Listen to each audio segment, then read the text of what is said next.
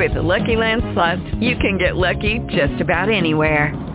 This is your captain speaking. Uh, we've got clear runway and the weather's fine, but we're just going to circle up here a while and uh, get lucky. No, no, nothing like that. It's just these cash prizes add up quick. So I suggest you sit back, keep your tray table upright, and start getting lucky. Play for free at Lucky Land Slots dot com. Are you feeling lucky? No purchase necessary. Void where prohibited by law. eighteen plus terms and conditions apply. See website for details. Thanks to you, our listeners, K R B N Internet News Talk Radio is growing and is now available on more stations such as Facebook Video, Player dot f m, iTunes, Verbal, and now on Amazon Audible. K R B N Internet News Talk Radio currently does not receive any funding to bring you these programs. However, we do ask that you hit that like button and tell your friends to help this station grow, and thank you again for your support. Live from Lane County, Oregon, it's the Boze Noze Show with your host, West Lane County Commissioner Jay Bozievich. And now, here's Jay.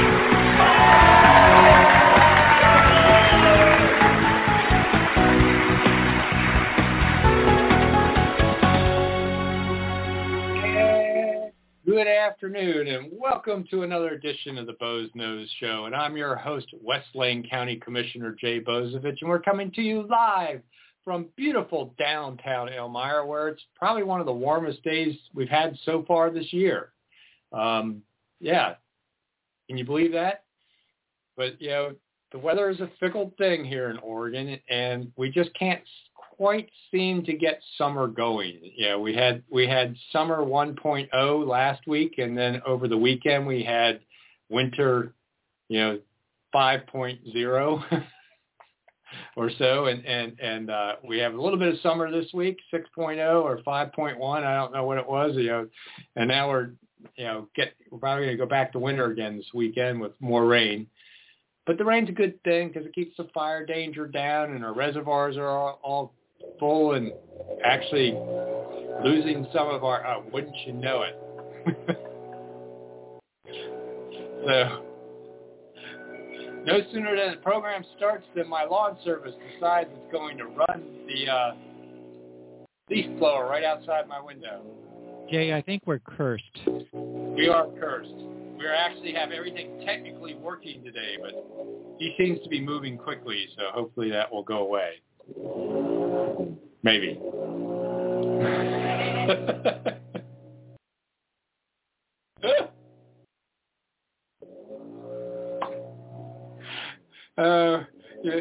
so for folks that aren't regulars of the Boze Noze Show, we've had some technical... some technical issues over the last couple of weeks, and we finally think we got all the technical issues worked out. You know, our Facebook Live video has actually got my mouse synced with the sound now, more or less, and little things like that. And, but wouldn't you know it, uh, because it's Monday was a holiday, my hard service decided they were going to come a day early, which I didn't realize was going to be during the Boze Noze Show. Um, Hopefully they will move away from my windows here shortly and it won't be quite as noisy. But we got all sorts of things to talk about this week. We actually, you know, just like the tech pro problems have been worked out, we have some other good news we'll talk about because, you know, people kind of get on me that I spend a lot of my Boze Noze shows lately just kind of doom and gloom. So I, I purposely tried to think of what good things are going on, you know, around Oregon. But then I've got to do some... It's not necessarily bad news. Talk about some good programs, some good government work that's going on, but it's, the future of it is in jeopardy, which means that we still have time to make sure it doesn't have problems, which is why I want to talk about it. So it's not necessarily bad news, just kind of a warning and a premonition about some actual good work government does that you might be able to help influence it continuing and maybe even getting better. So that's just kind of a, a lead into the Boze Noze Show, but I will remind folks that we are a call-in show. And all you have to do is dial six four six, seven two one, nine eight eight seven. And don't forget to press one because that raises your hand on our board. And if you press it again, it toggles it off. So it's kind of, you know, one of those, just like when you're in the Zoom meetings, pressing one is how you raise your hand. And uh, that lets Robin, my call screener and producer extraordinaire, know you want to get in on the show, and you can ask me a question. You can bring up a topic you want to talk about. You know, that that's the best part of the show is when I get somebody, you know, that calls in and, and wants to have a conversation.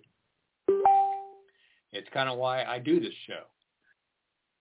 So um, I want to talk a little bit about some maybe some good news. You know, and I facetiously pointed out that the board didn't meet this week because of the Memorial Day holiday, and uh, that means at least you're safe for another week from any new county laws. We all know we're safer when the legislation legislature is not in session. Um, you know, same thing when the Board of Commissioners doesn't meet. You know, nothing bad's going to happen, at least. Although good things happen during our meetings too.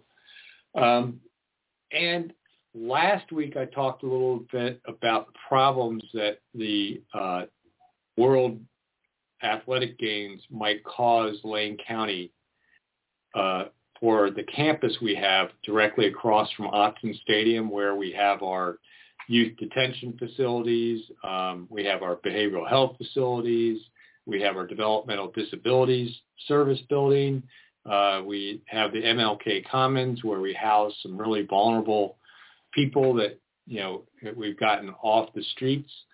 Um, and there's an issue where they might be denying access to that campus for us. And for us to even have partial access, they wanted us to spend three hundred thousand dollars for a temporary gravel road that wouldn't even be available twenty-four seven to us.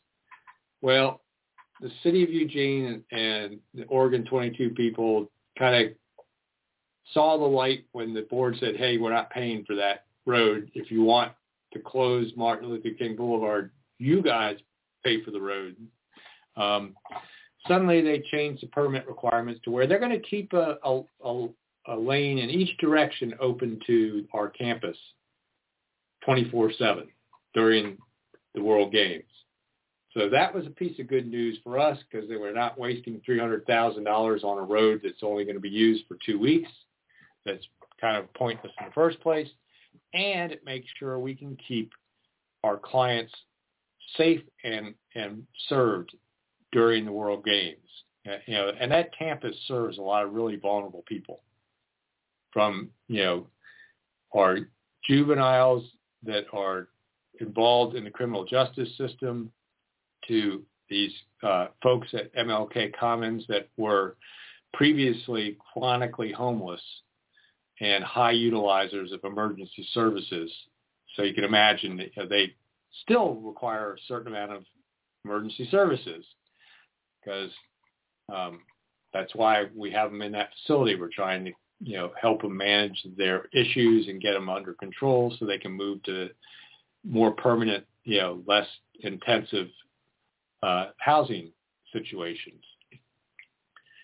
So that was good news that, you know, that got worked out. Um, and, you know, I have to mention that this last Sunday, um, my wife, Elizabeth, and I celebrated our fortieth wedding anniversary. That's good news.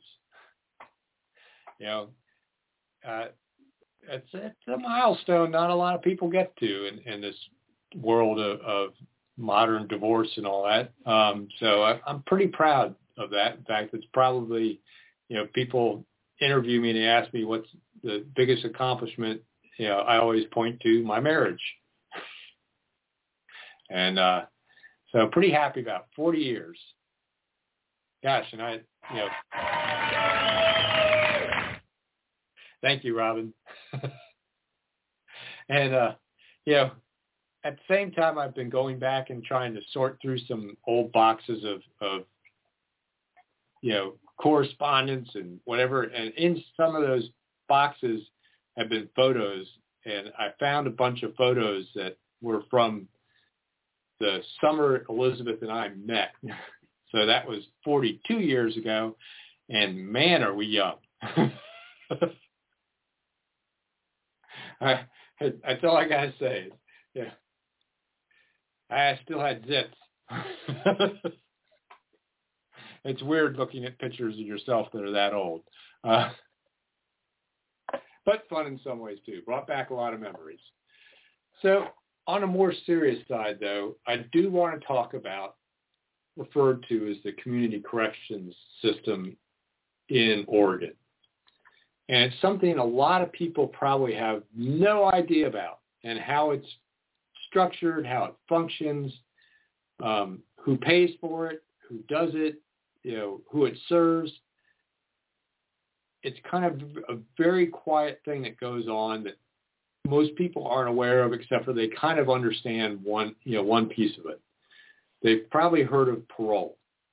You know, when somebody's released from prison, they usually spend a certain amount of time on parole, where they're under supervision of a parole officer, and if they violate the conditions of their parole, they go back to prison to serve the remainder of their term. They're usually out on some kind of early release, and that's why there's a parole board in the state. Well, those parole officers, which also serve as probationary officers, which are the people that are um, pretrial diverted from being sentenced and are on probation, to where if they don't obey the conditions of probation, then get sentenced for the crime that they committed and end up going to prison. So it's the front end versus rear end of it. But our parole and probation officers work for Lane County.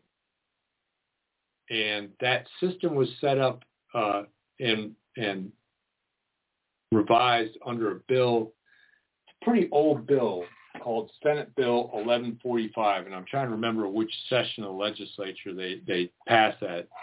Um, nineteen ninety-five. So it's been a while since the system was, quote, modernized then.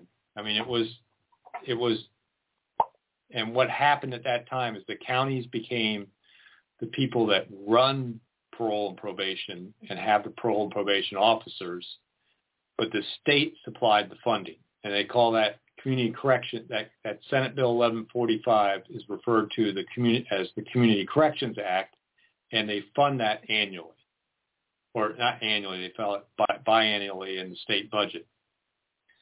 Now, the idea was there would be this, you know, running tally of the number of people that were under the supervision of the counties and qualify in that population served by the Community Corrections Act.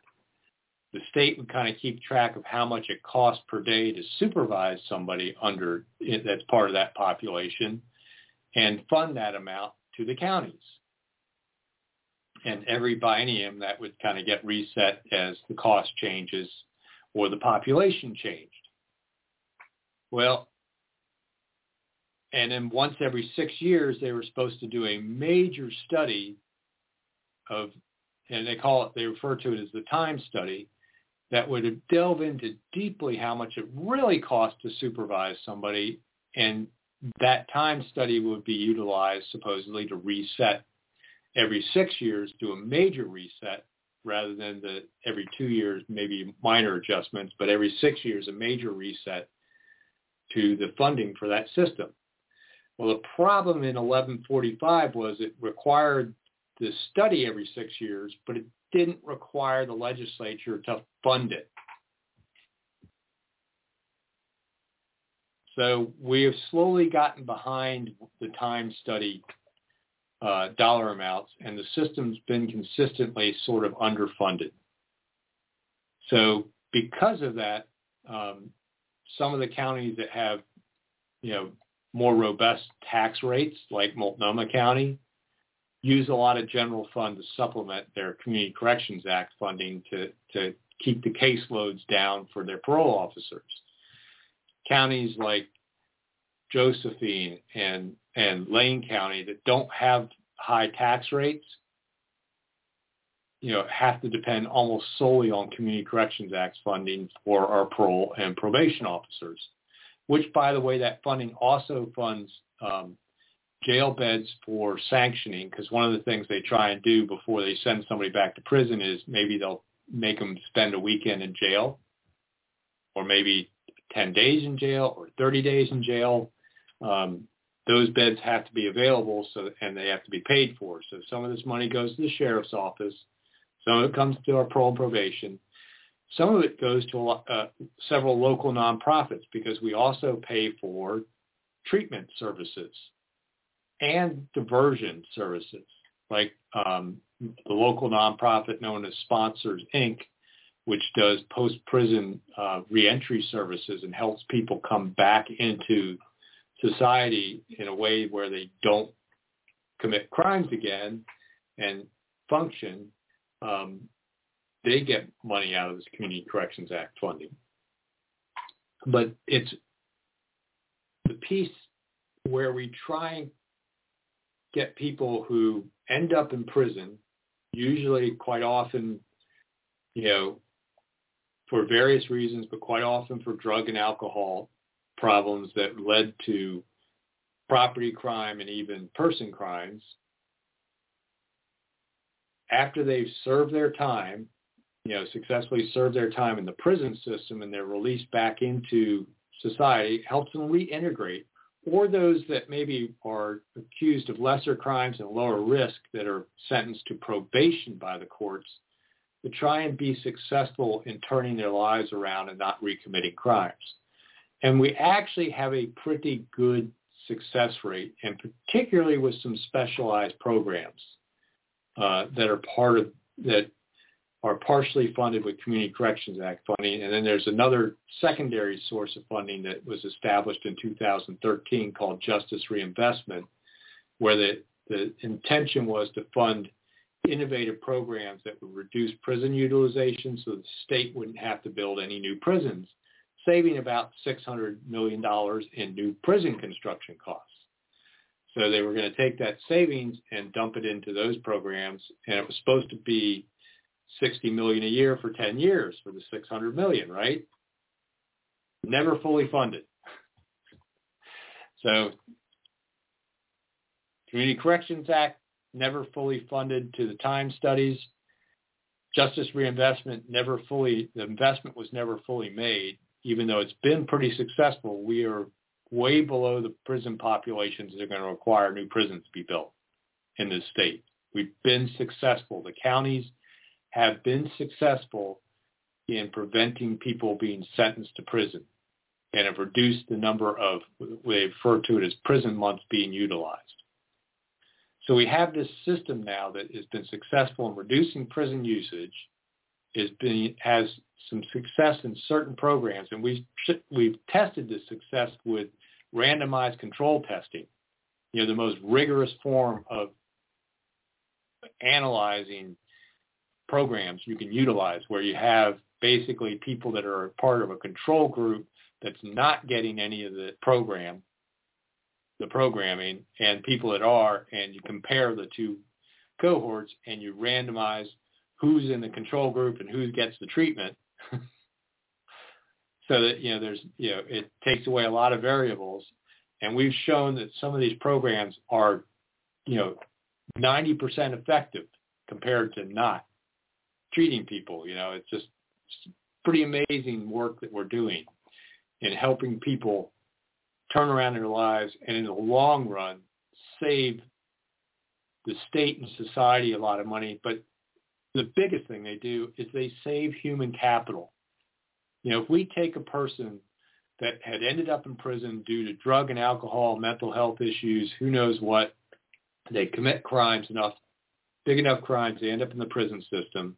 They come out, we take them through, you know, with a, you know, parole officers and the help of sponsors and other uh, nonprofits, successfully transition them back into society where they don't commit a new crime and they become functional in society. What is the value of that person's renewed life? And, and you know, how much less is that person going to cost society? that if they come out without that supervision, without the help of sponsors and nonprofits, you know, without, you know, helping that reintegration, and they just commit, they get back into their addiction or mental health issues, you know, they don't take their, their medications, don't deal with whatever, you know, cognitive issues that led them to criminogenic behavior in the first place. And they end up back in prison, and they, you know, are in and out of prison, in and out of prison. What does that cost us? And how much productive life do we waste? We are totally on the hook for that person as, as the taxpayers while they're in prison and in our criminal justice system. They're doing nothing but draining resources from our society. But if we take them and, and help them reintegrate successfully, they're actually adding. And then there's that person that's been made whole. And who knows how that impacts everything from their children and and family members to all sorts of other people. So when you think about our parole and probation and community corrections and these systems, it's a really important system, and it's a success story.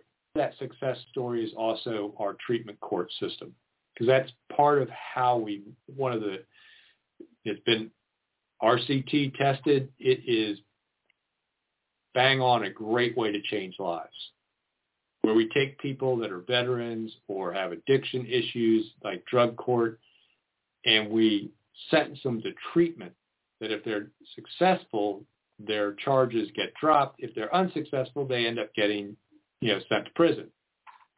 Pretty big stick kind of hold on people. Um, and it's had an amazing success rate. And long-term recidivism numbers are, are doing well with those programs. They're partially funded with Justice Reinvestment money. They're partially funded through the courts, little pieces put together here and there, there, but they always seem to be teetering on the edge stability because the legislature hasn't fully committed to funding treatment courts in any major way. They're slapped together from grants and all sorts of pieces, and a grant goes away from the federal government. We got to make up for it locally somehow or another. Um, you know, it just it's always seems to be we're juggling. And part of the treatment courts is it's a team situation where there is a prosecutor from the D A's office involved. There's a public defender involved. There's a parole officer involved. The court has a judge involved. You know, and all these people work as a team to manage caseloads of these folks that qualify to go into treatment courts. And um, that's part of why they're successful, because they work as a team. Well, that means you have to have public defenders and D A's available for these treatment courts, which is part of where the funding issues come from, and some other crises are, are stirring up. So let me back up about two years to COVID comes around, and we shut down most of Oregon, and one of the things that gets shut down is our court system, because we can't meet in person. We're still doing some virtual courtroom work, but it is absolutely bogging down our court system. So the public defenders, you know, doing what they should do for their clients, understand the courts are swamped and overwhelmed, and start requesting extensions on trials and getting them granted pretty willy-nilly, because it's useful to the courts to extend some of these trial dates out, because they are having trouble doing any court work at all, you know, during COVID, which leads to a backlog of cases being adjudicated and moved on, which leads to high case counts for public defenders. If you're postponing a bunch of cases, suddenly you've got huge, ca- and also for the prosecutors, the D A staff, the assistant D A's caseloads are growing too. Well, you know, public defenders aren't the highest paid attorneys in the state, So it's a difficult place to recruit into in the first place. And if you're recruiting into where you've got a overwhelming caseload, not many people want those jobs, which is then exacerbating the caseload issues. And I don't know if you've watched T V over the last couple months, but a couple times there have been news stories about the crisis in public defenders now. There are cases and charges being dropped because there's no public offender that has the ability to be assigned to that case within a reasonable time amount. And you get into, you know, constitutional issues about speedy trial, et cetera, and providing defense and, and legal advice to those charged with a crime. That all has led to a reduction in the population of people that have been moved through the courts, sentenced to probation or sentenced to prison, and then coming out of prison on parole. So the supervision, people under supervision in the state of Oregon has been gradually falling for the last two and a half years. Our population here in Lane County has been gradually falling. And if you remember, I talked about, you know, there's this, the the formula they fund community corrections on is based on a per person under supervision on some daily capitated rate, as they refer to it. So if you have less people under supervision, we can expect less money from the legislature. And we've also noted that the legislature is not keeping up with the real cost of supervision, so that daily rate really doesn't even pay the bills. Now, mind you, because that daily rate doesn't really pay the bills, here in Lane County, because we don't have a lot of extra money may- laying around like Multnomah County does, our caseloads for our parole officers are the highest in the state. So we, you know, just like the public defenders, we're overloading our parole officers. So a reduction in that total number of people under supervision by our parole department does not necessarily equate to a reduction in the number of parole officers we need, because they were really trying to supervise too many people to start with.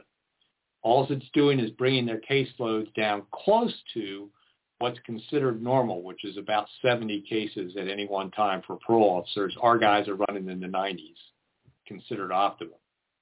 Can you imagine trying to keep track of fifty people on a daily basis? Try seventy, try eighty, ninety. And particularly because Lane County population under supervision, because we have such little resources in our in our courts and other systems, we only seem to be putting high-risk people through the system. So we mostly have high-risk people on parole. They they do something, they do this, this uh, evaluation of everybody as they're coming out of jail to determine their risk of reoffending and their risk to the public as public safety-wise. And it's lots of different factors, like, you know, what's their family support system look like coming out, what's their housing situation look like, employment, education levels, uh, what was their criminal history, you know, various things that go into this huge long questionnaire that gets filled out and that comes out with a score, and you get scored low, medium, or high risk.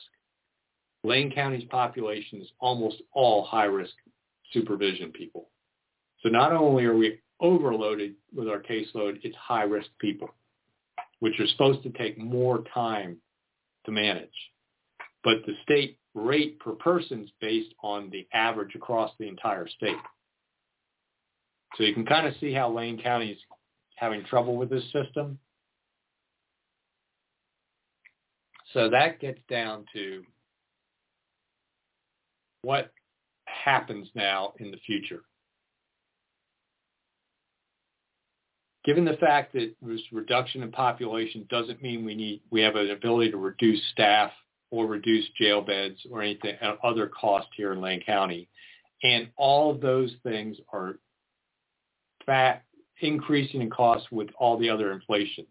By the way, we set a new record for gas prices in Oregon again today. Well over five dollars a gallon. Yay, Oregon. one of, what, seven states that's averaging over five dollars a gallon. But uh, I digress.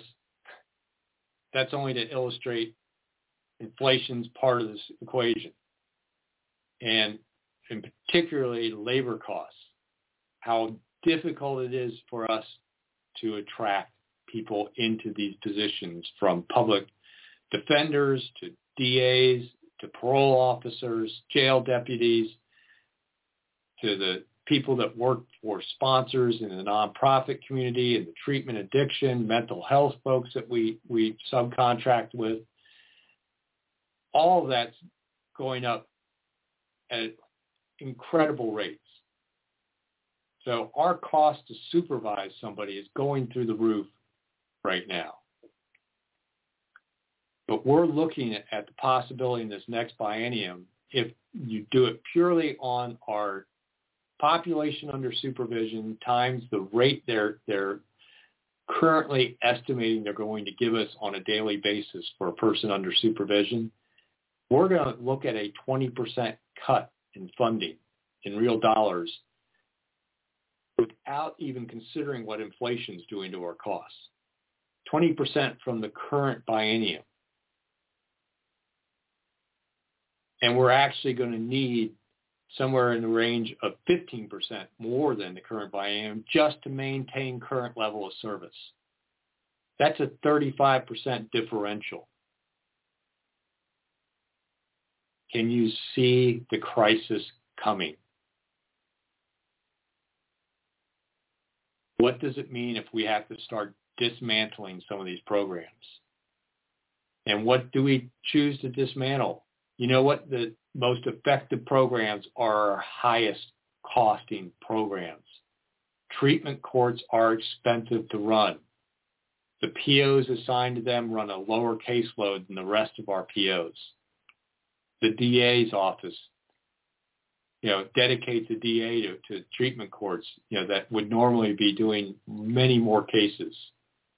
Because they move more slowly through the court system, they require this teamwork, lots of meetings, lots of time. It's a different system, but a very effective system, but it's expensive. So do we jettison that high-cost system that's effective and just, you know, do you know? Do we go back to the, the old days uh, twenty years ago when parole officers basically job was to tail parolees and wait for them to step out of line and jail them? And it was referred to tail and jail. Didn't change people's lives, didn't interrupt their criminogenic behavior, so they end up cycling back through the system and costing us money and wasting that human capital. But that's the direction things go back towards if we don't get the legislature to fund this. Now, you may have heard that, you know, they've got an extra two billion dollars in revenue or something coming in. That's why there's going to be these big kickers, and they've got all sorts. It just seems like they're bleeding money all over the place. The community corrections budget is about two hundred thirty million dollars out of the billions of dollars the state spends every biennium. It's a small, small piece. What they contribute towards the D As across the state is tiny. Most of that cost is borne by the counties. They basically, in Lane County, the only thing they pay is part of our district attorney's salary.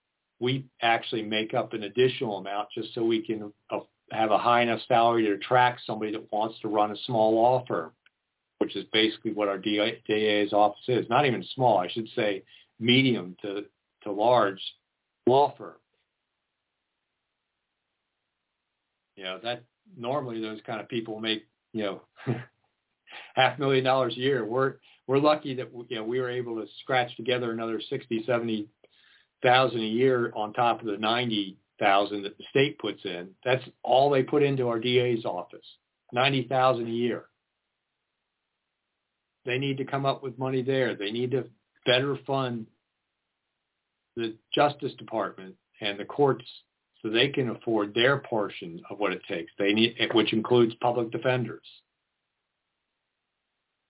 And it's compared to the overall state budget and the cost of our Department of Corrections prison system, although community corrections money comes through the Department of Corrections, it's dwarfed by what it costs to run the prisons.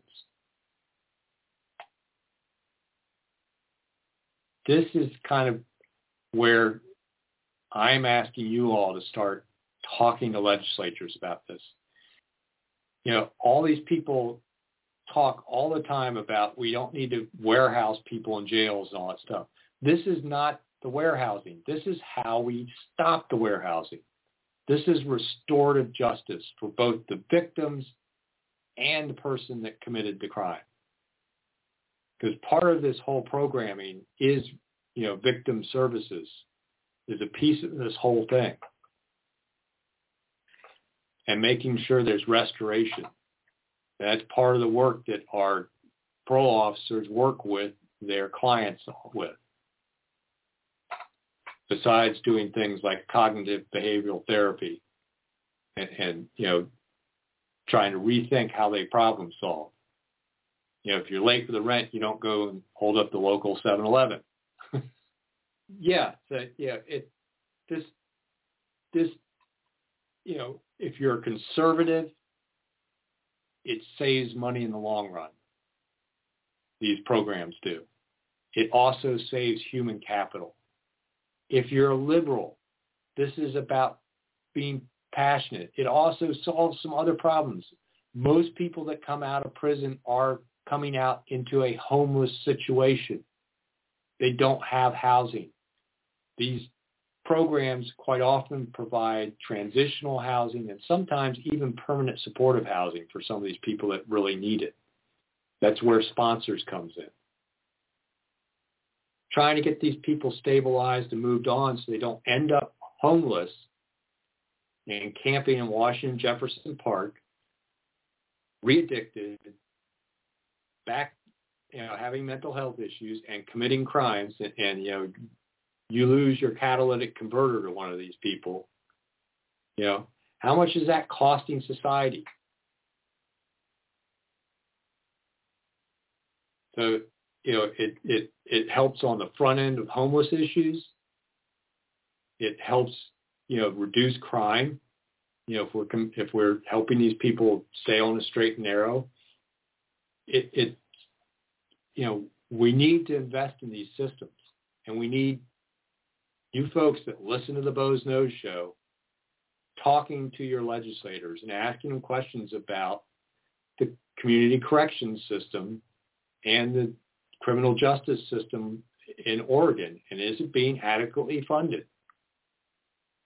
And in particular, things like parole and probation, treatment courts. You know, those systems have to be functional. I mean, there's a whole other side in the enforcement side I could talk about, but this is this is a piece that people don't focus on too much because it's kind of a silent piece unless you're involved in the system. Most people don't even think about parole officers and, and what they really do and how that role's changed. I mean, like I said, it used to be tail and jail, and they were more police officer than anything. You know, they all carried guns. They drove cars that looked like cop cars. And, you know, they were mostly going around and, and trying to catch people busting their conditions for parole, you know, drinking alcohol or not showing up to a, an appointment, you know, those various things, you know, hanging out with somebody that has a criminal history they've been told not to hang out with. You know, that was, that was their function, was to catch them doing something bad. Parole officers today are trained in all sorts of therapy and counseling, and they are more counselors than they are. Function is really about um, getting people whole again and helping them get whole. But at the same time, understanding enough about risk to try and manage those people well enough to prevent, you know, harm in, in, in the community. You know, they, they, they serve multiple functions, and they, and, you know, I, I don't know if I could be a parole officer. I don't know if I've got the capacity to do it. They have to be trained in, in, in almost every aspect of law enforcement, you know, because they, they do make arrests, which means they got to be ready to do, you know, grapple with somebody, get cuffs on them, use a taser, maybe even use their service weapon, you know, make those decisions, understand all that. And at the same time, they've got to be able to assist somebody with cognitive behavioral therapy, or at least understand um, trauma-informed care. If they're, you know, because quite often a lot of people coming out of the prison system have also been victims, particularly women that are involved in the criminal justice system have, have been highly victimized over their life and have lots of trauma they, they're dealing with. So that's, you know, all these things we put on the, our, our community correction system, um, but it, it just, it needs advocates. It's been kind of a silent piece of the criminal justice system for so long. And we just need people to speak up to their legislators and say, you know, are you aware of, you know, the Community Corrections Act funding and how it's fallen behind? Are you aware that, you know, treatment courts across the state are, a lot of them are, are not financially stable, and they they they could serve more people if they were, and, and maybe even had additional funding, you know, and how small a piece of the overall state budget this is. And, you know, for those folks that, you know, like, well, how we know the money's being spent well and all that, it's also one of the most highly outcome reported systems the state has. I mean, I don't know how much money the state puts into um, education and how much it puts into homeless activities, but the actual outcome reporting back to state government, how detailed is that? Other than maybe graduation rates and attendance and, and dropout rates, a few things like that in education. But in the homeless situation, they are getting reports back of how many people have actually been moved into permanent housing with the millions of dollars being spent, how many people are actually permanently off the street and stayed off the street. We have to report recidivism rates back to the state. We have to, as a system, are required to use evidence-based practices. Everything we do is, is tried and tested and been gone through, you know, this control test. We're doing something new. We're required to track it and track the results of it. We have to write a community corrections plan for Lane County every two years and submit it to the state. And then they audit that. And if we make any changes in our funding structures or programs, we have to report that change and request an amendment to our plan. And they keep track of that. The folks at D O C monitor our plan. So it is a highly, you know, uh, looked after set of funds. You know, if, if you're concerned about advocating for it and you're worried that money's not being spent well, we have to use these evidence-based systems. We have to use and report back outcomes. You know, unlike a lot of money that goes out of state hands where you just don't understand, you know, how it's being spent and whether it's being spent effectively, we're required to report on all that, more so than almost any other funding stream the state puts out. So please, you know, if, you know, as citizens, when you have the opportunity to talk to a state legislature, ask them about community corrections. Ask them if they're funding the parole functions adequately, if they're funding things like treatment courts adequately, and if they really understand it. Ask them, and if they if they're not really aware of the system, ask them to contact their local county commissioner or, you know, their county uh, parole office and ask for a tour, and ask to meet, you know, understand. Go to the local Public Safety Coordinating Council, which was required to be formed under Senate Bill eleven forty-five, one of the one of those strings and one of the the checks and balances of this was they wanted us to work as a system, and they required these local public safety coordinating councils to be formed, cross-jurisdictional, so we were all talking.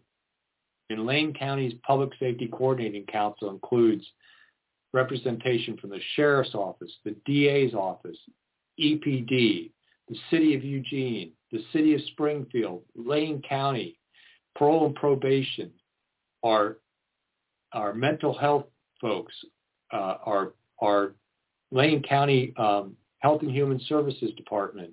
We even have seat, a seat reserved for a small community that what Florence is currently sitting in that that seat. Um, the uh, county, the city administrator for Florence sits in that seat. Um, you know, and we all get together every two months to talk about this this community correction system and coordination between systems. O S P comes to those meetings. The the state Um, court system folks comes. We get a judge, usually the presiding judge of the Lane County Circuit Court comes to those meetings. So we can all talk together and make sure the system's working in a coordinated fashion. Where else is that required? Do we have every agency involved in dealing with the homeless meeting on, on a regular basis, and are they required to use evidence-based practices? Are they required to report outcomes? Are they required to write a plan and have that plan reviewed by the state in order to maintain their funding? I don't think so. This is really a good program and a, a well-managed program, and one I think folks in Lane County here can be proud of. We're doing innovative work. I can't tell you how much our um, our relationship with nonprofits like Sponsors has moved uh, moved the needle here in Lane County uh, in really changing people's lives post-involvement with the criminal justice system. And that's just, you know, I I just hope folks, you know, have been, I know I've kind of spent my entire show on this now, um, have learned something about, you know, a service that's provided by the counties, funded by the state in partnership, and is so critical, yet is such a small cost in the overall scheme of things in the state budget. I can't remember what the last biennium's budget was, sixty, eighty billion, two hundred thirty million. You know, less than a quarter billion if you want to look at it that way. And it would only take making that maybe two hundred sixty million or two hundred eighty to really kind of keep the system at least up to speed. And if you really wanted to make the system robust and really moving ahead, maybe three hundred million or three hundred fifty. That's still tiny compared to the overall state budget.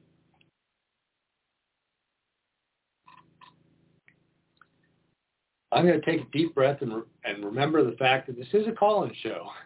And I've been forgetting to, to note that and give you guys the call-in number. six four six, seven two one, nine eight eight seven is the number. Again, six four six, seven two one, nine eight eight seven. And we don't have to talk about community corrections and parole and probation and justice reinvestment. We can talk about anything you want to talk about here on the Boze Noze Show. Uh, you know, there's all sorts of stuff going on in the news. Um, you know, now we're talking about a popcorn shortage potentially. Have you heard that one?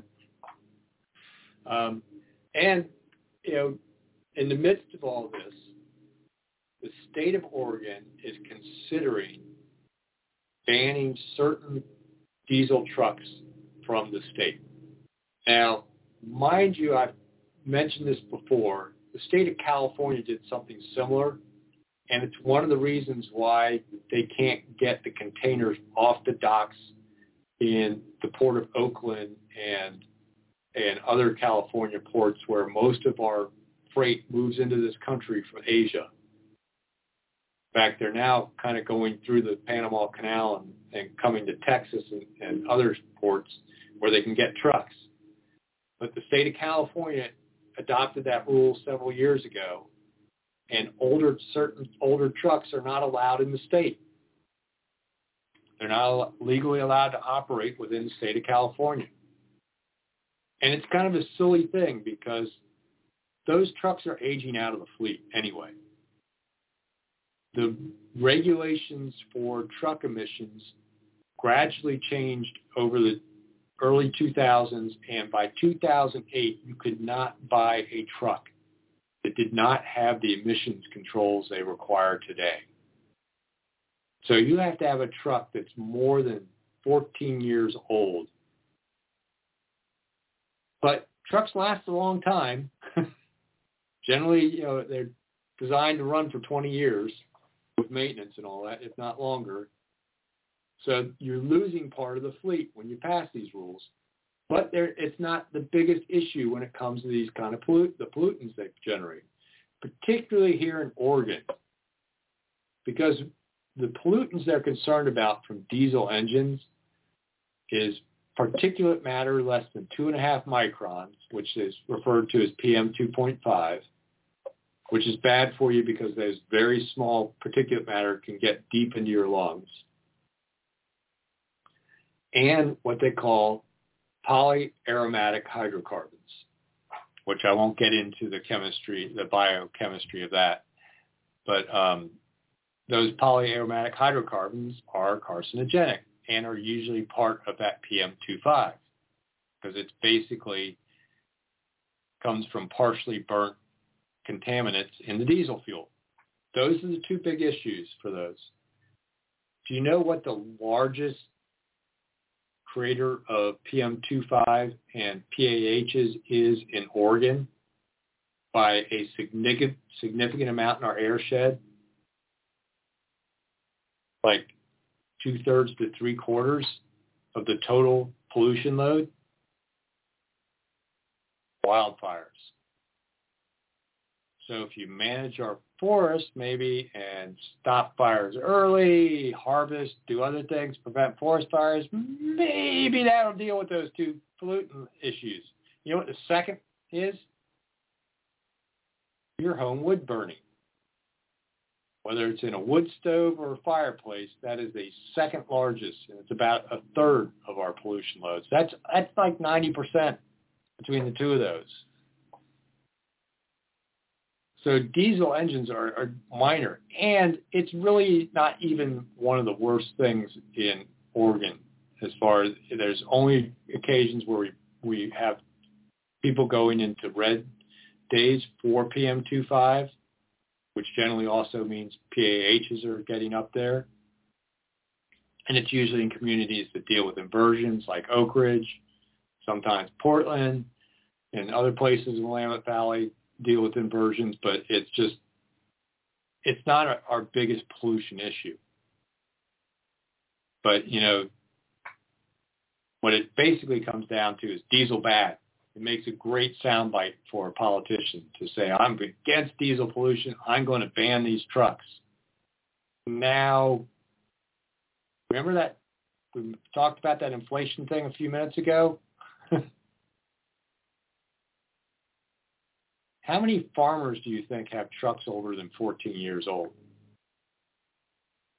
And a lot of these bans, proposed legislation, includes off-road diesel engines, like bulldozers for construction companies and equipment for logging companies and farm equipment and, you know, construction and road equipment for your local county roads department.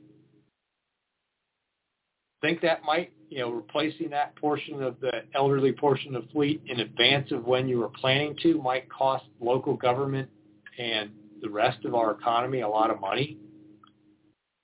Think it might add to our whole issues.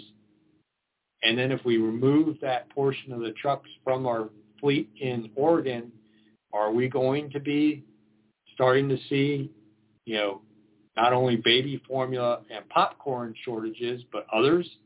We're going to get back to hoarding toilet paper here in Oregon.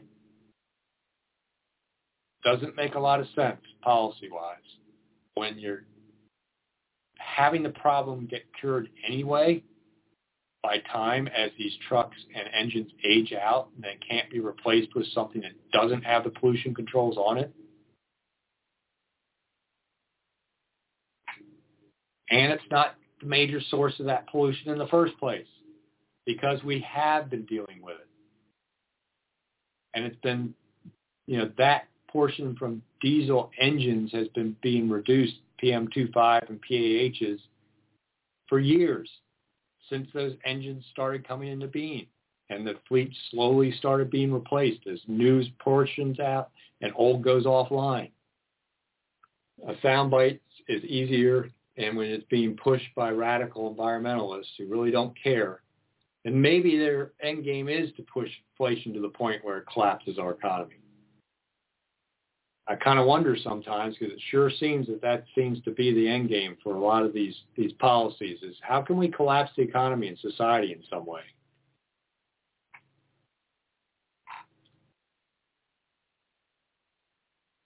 Inadequately funding community corrections could be a start in that. You know, let's, let's get back to tail in jail.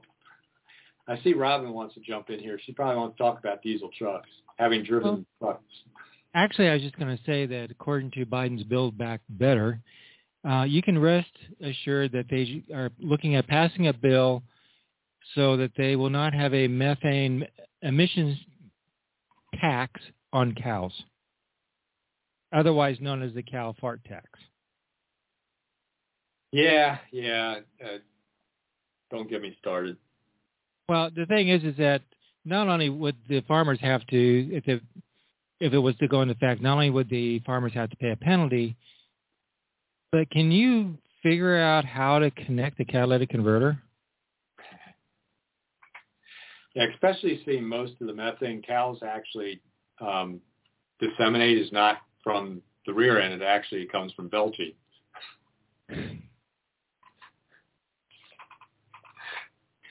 So, yeah, it, yeah. It, what I never understand about some of the climate action folks is the they all want to say, oh, it's got to follow science and all that stuff. And, and I always ask them this question.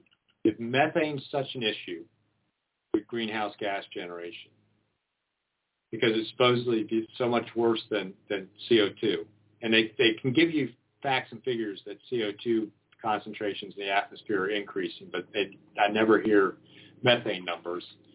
They only just talk about, you know, leakage from natural gas systems and cows. You know, that's two big things.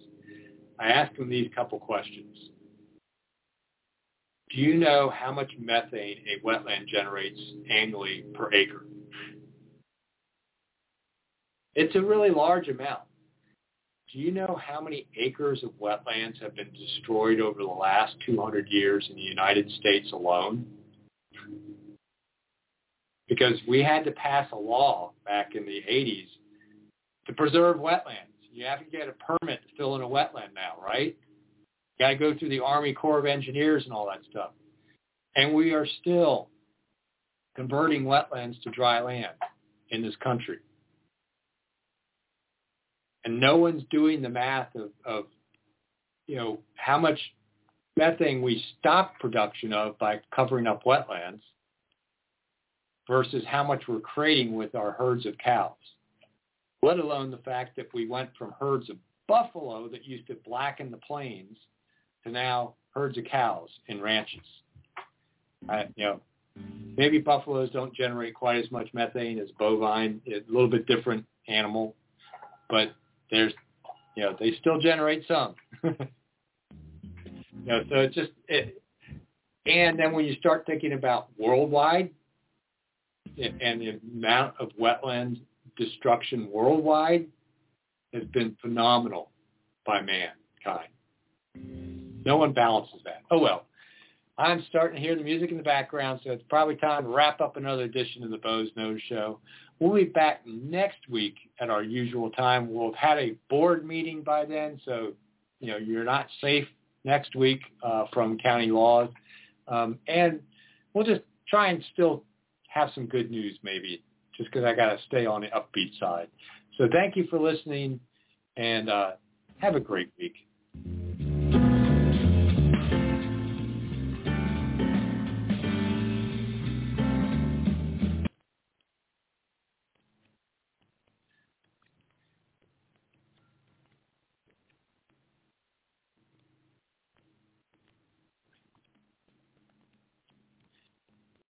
Lucky Land Slots, you can get lucky just about anywhere. Dearly beloved, we are gathered here today to... Has anyone seen the bride and groom? Sorry, sorry, we're here. We were getting lucky in the limo and we lost track of time. No, Lucky Land Casino, with cash prizes that add up quicker than a guest registry. In that case, I pronounce you lucky. Play for free at Lucky Land Slots dot com. Daily bonuses are waiting. No purchase necessary. Void where prohibited by law. eighteen plus. Terms and conditions apply. See website for details.